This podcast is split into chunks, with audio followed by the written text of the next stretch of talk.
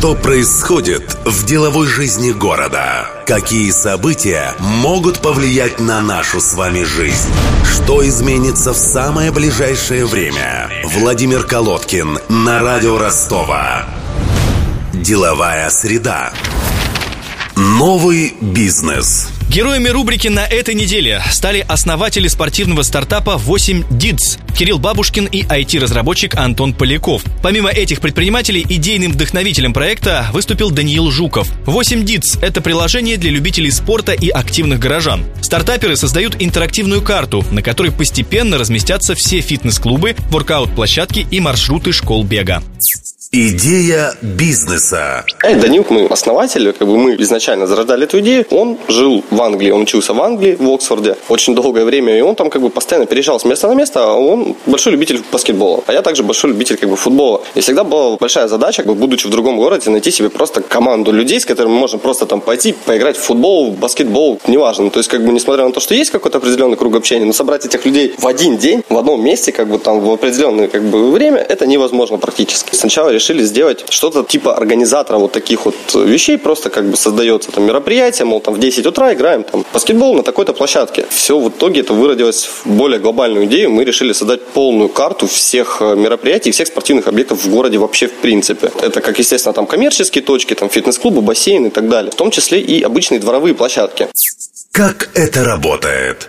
Нет ни одного сейчас сервиса, который могу показать, где там хорошая площадка по воркауту или где можно действительно классно, здорово побегать. Причем, если брать тот же бег, мы будем у нас на карте отображать маршруты, которые нам строят э, всякие фирмы, которые занимаются именно профессиональным бегом, то есть именно школы бега. У людей всегда будет, скажем так, видимость того, что в городе происходит какая-то активность. На самом деле в городе происходит много всего. Но никто об этом не знает. Если не лазить где-то глубоко там на форумах, каких-то группах ВКонтакте, а мы просто взяли всю эту глобальную идею и запихнули ее в одно место. Сделали ее более близкой к человеку, чтобы ты зашел и, и, и, и все смог найти, что тебе интересно. Ну, хочешь ты побегать, пожалуйста.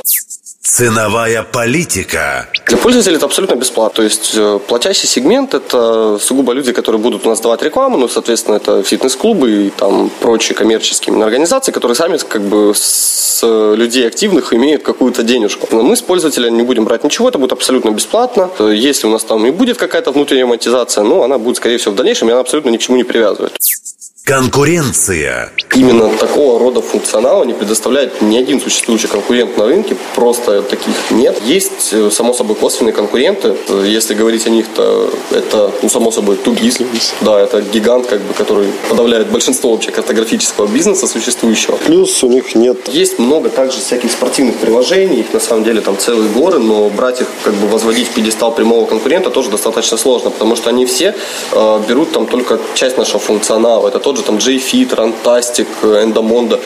Целевая аудитория. У нас получается просто две аудитории. Одна аудитория это пользователя, которые именно люди, для них просто должно быть все удобно. Вторая аудитория это, соответственно, коммерческие организации. Складывается так, что, естественно, наша аудитория, которая среди пользователей, это люди, ну, которые увлекаются в какой-то степени спортом. Большая конверсия должна проходить по рекламе именно фитнес-клубов, ну, спортивных организаций всех.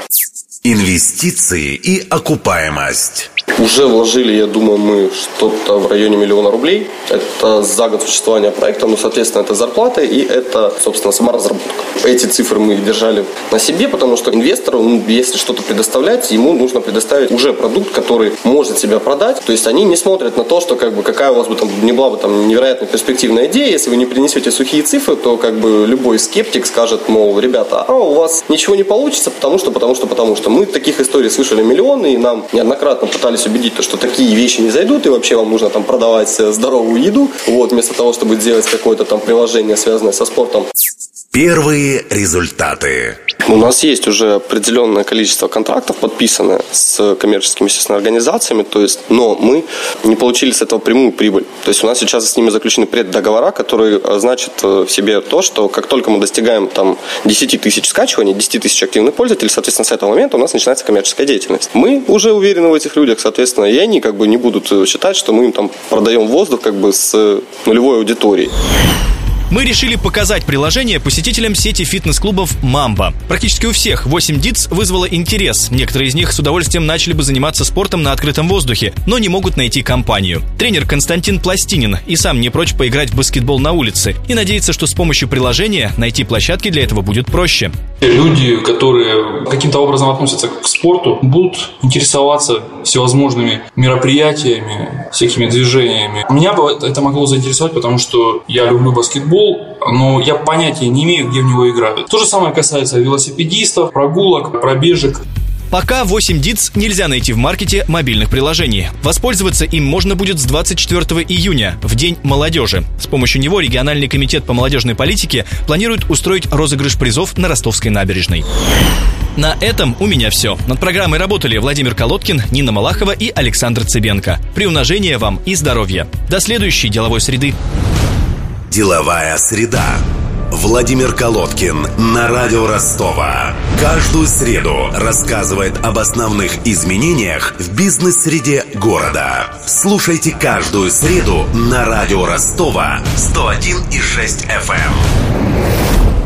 Программа «Деловая среда» признана лучшей радиопередачей о финансах конкурса финансовой журналистики «Рублевая зона 2016».